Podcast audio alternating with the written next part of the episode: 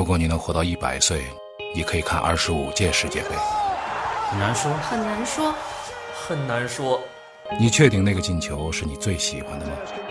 很难说，很难说，很难说，那天晚上你哭了，你还记得是为什么吗？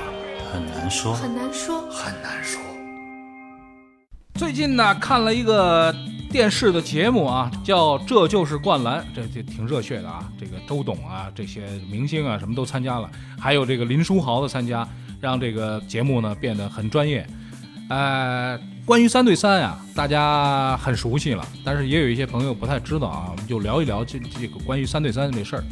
三对三篮球呢，跟这个平时我们打的这个接球呢，还有一点小小的不同。我们平时打接球呢，其实三对四、四对三、四对四，甚至五对五，我还打过六对六的啊，都有。但是三对三篮球呢，有一个关键的一个比赛的这个要求是什么呢？它不带暂停。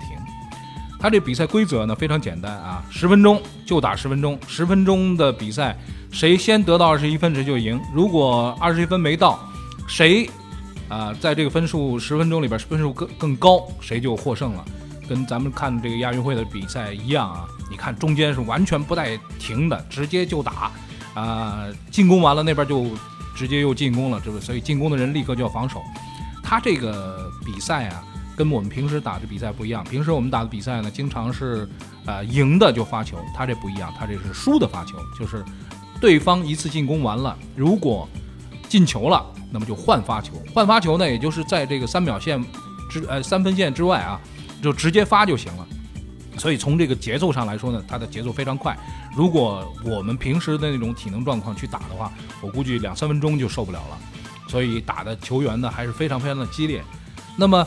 进球呢，它是两种，一种是一分球，一种是两分球。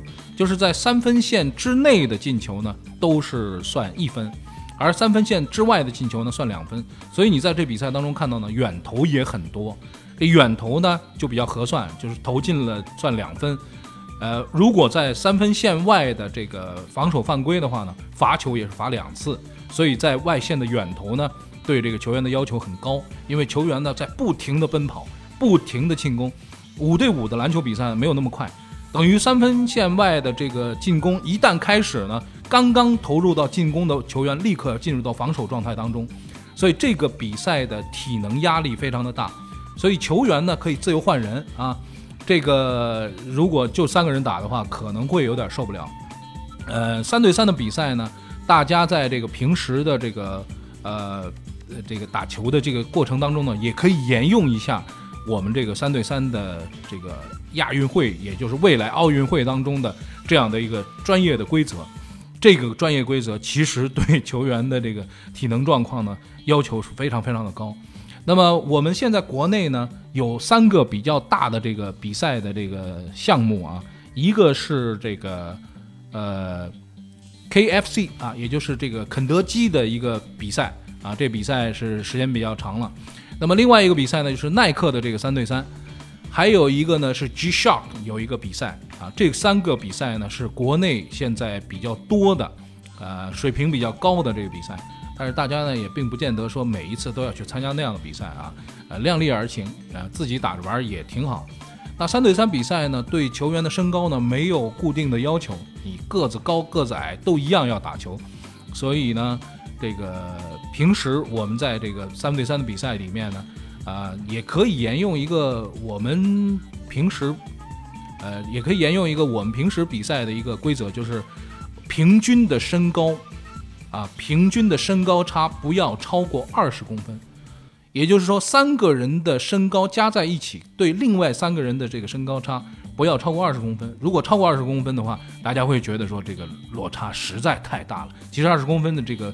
呃，标准呢已经是挺大的了，呃，除了这以外呢，大家自由组合啊，想怎么玩怎么玩啊。三对三是一个非常自由的一个运动。然后我们平时在游呃，在这个比赛的过程当中呢，也可以看到很多的什么什么歌手啊、乐手啊，会在这个比赛当中来助兴，所以它非常非常的有趣。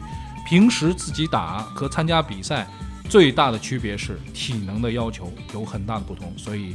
除了三对三以外，可能你的心肺功能需要加强。好了，今天聊这三对三就跟大家聊到这儿了。有什么不知道的，或者有什么要跟我聊的，都在下边留言啊，我会看得到，我们一起来分析。如果你能活到一百岁，你可以看二十五届世界杯。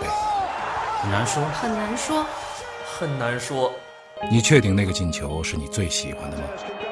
很难说，很难说，很难说，那天晚上你哭了，你还记得是为什么吗？很难说，很难说，很难说。